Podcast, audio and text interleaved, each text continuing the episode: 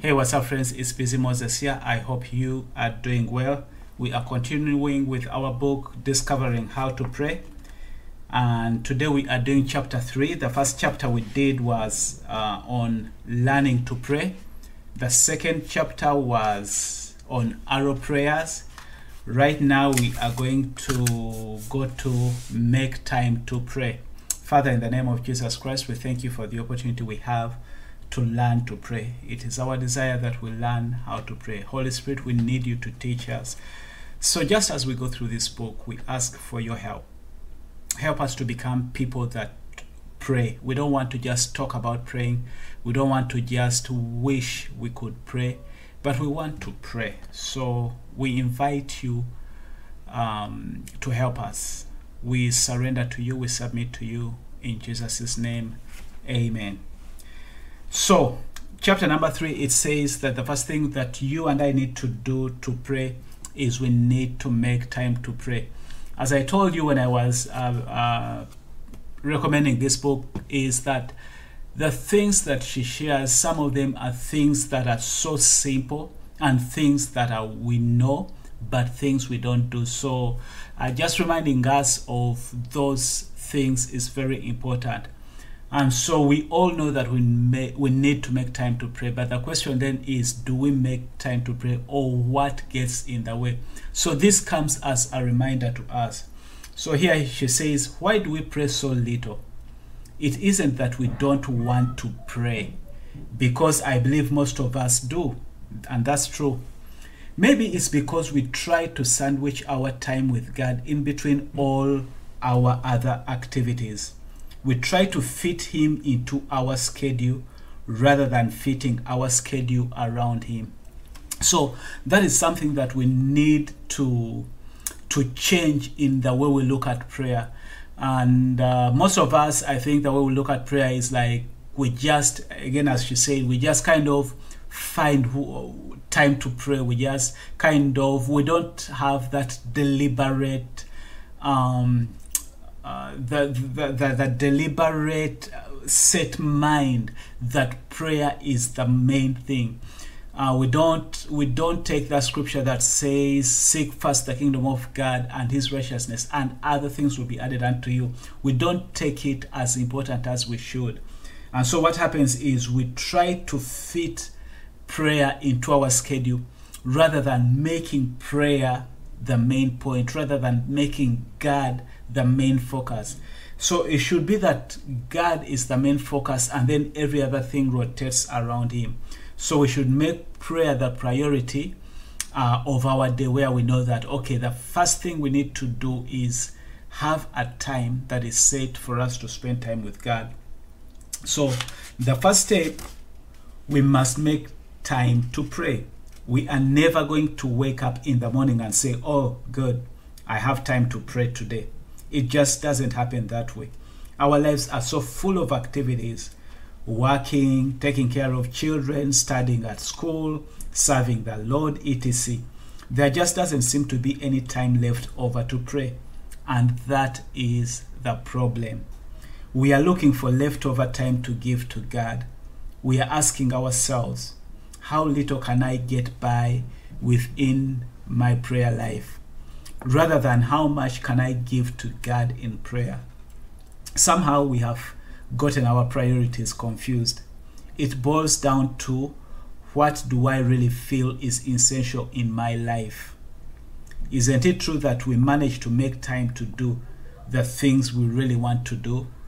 So, again, it comes back to the importance we put on the time we spend in prayer if you don't think that prayer is as important as other things, that means you can't give it that priority.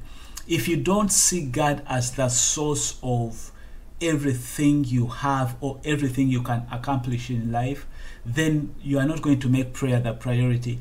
If you feel like your prayers are not being answered, if you always uh, feel like uh, prayer is just something you do to make yourself feel good that I've prayed, then by all means it's not going to become the priority. So I think it's important for you and I to sit down and ask ourselves really, really, uh, what does prayer mean to me? How important is it to me? Uh, one of the uh, quotes that I love that you can use in anything to do with God is um, if you can live without praying, you will. And the reason why I love uh, that quote is you can use it in many uh, thing uh, in many uh, ways. If you can live without hearing the voice of God, you will. If you can live without trusting God, you will. So, in this case, if you can live without prayer, you will.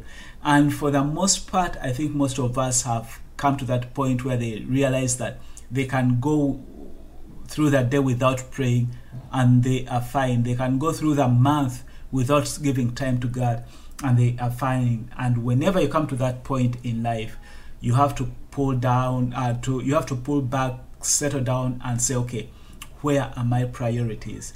Because whatever you prioritize, you will be able to find time for it. You will give time to it. And so we need to ask God to take us back to that place where we realize the importance of prayer, where we know that that is the source of power for us as His children. A Christian living a prayerless life is robbed of all the power God intends him to have.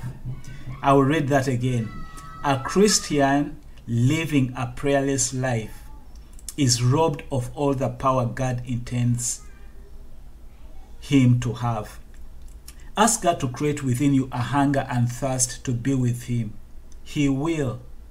The Bible says in Matthew 5 6, Blessed, blessed are those who hunger and thirst for righteousness, for they will be filled. So let's make that our prayer. The Bible says, Blessed are those who hunger and thirst for righteousness, for they will be filled. So let's make that our prayer and ask God that He will grant us uh, uh, uh, the willingness to spend time with Him.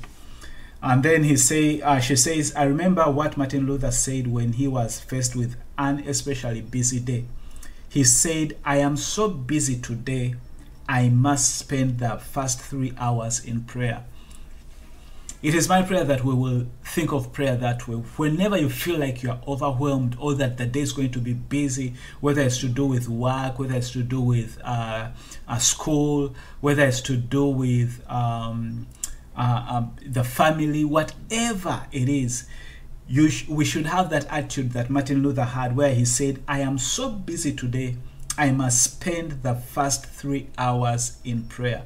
So, how much time are you willing to spend in prayer so that you can get uh, uh, the power, so that you can get all the ability that you need to be able to go through that day? To pray well, we must make time to pray. Again, to pray well, we must take time to pray. We must set aside a time for prayer each day. We should try to make it a regular, as regular as possible, because we all work better when we are on some sort of schedule. I will tell you for sure, this is a challenge to me to make um, um, um, to to make a, a schedule that is regular, where I know that every day at this time I need to be spending this uh, uh, this time with God. Uh, I will I will be honest with you. For me, making it a regular set time is a challenge. I, I want to work on that and and see which time will be regular for for me. And I don't want to make an excuse that because of uh, the way my work is, sometimes I come back really late, and then um, of course the dynamic to do with uh, the kids and all that stuff. I don't want to make that excuse. I want to really find a time where I have a set schedule that uh, because when you when you have that kind of schedule it even helps you become more committed to to prayer. In whatever situation we find ourselves if we do not have at least 15 minutes out of 24 hours to give to God in quiet prayer then there is something wrong with our schedules. We are either much busier than God wants us to be or our priorities are not in their proper order I'm even surprised she only talks about 15 minutes. But again, that is where it all starts. You start with a small amount and then you build on that or on that. Remember this, our highest calling in life is not in serving Jesus, but in being with Him.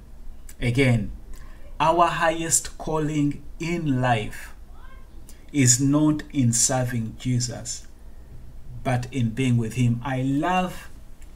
Uh, I love this because it reminds me of um, of the story of Mary and Martha. That is a story that is so dear to me because every now and then the Holy Spirit reminds me of that. That it's not about serving; it's all about the relationship. Uh, there's nothing that you can really give to God, if you know what I mean. There's nothing you can give or you can do for God uh, that He can't do for Himself. So the the priority is supposed to be the relationship with Him, and then out of that relationship, service will just flow.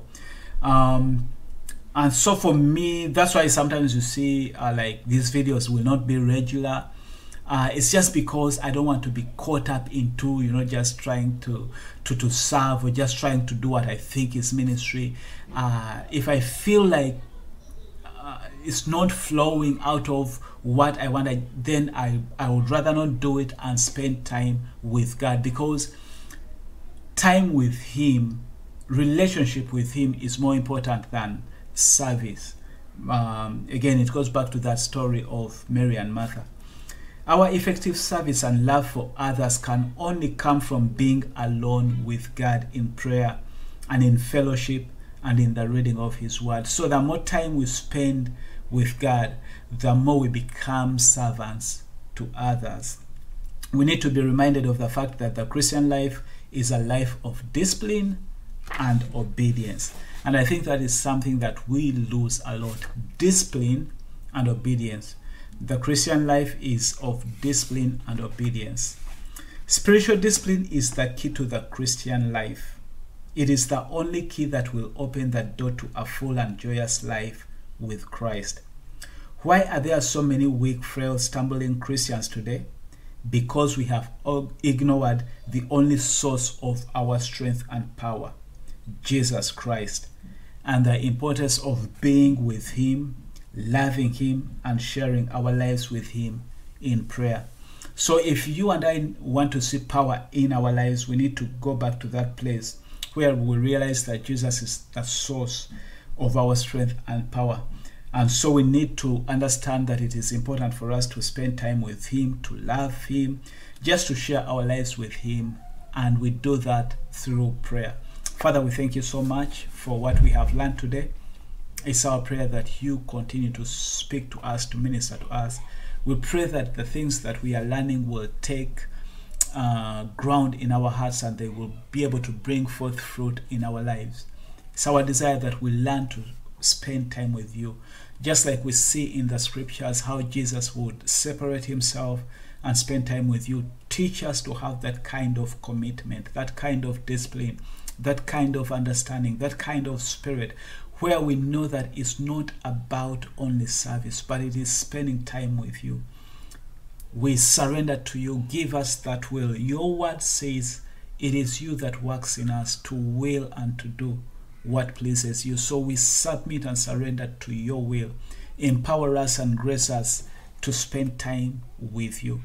We love you, we bless you, and we honor you. In Jesus' name, amen. Until next time, stay blessed and stay safe. Bye bye.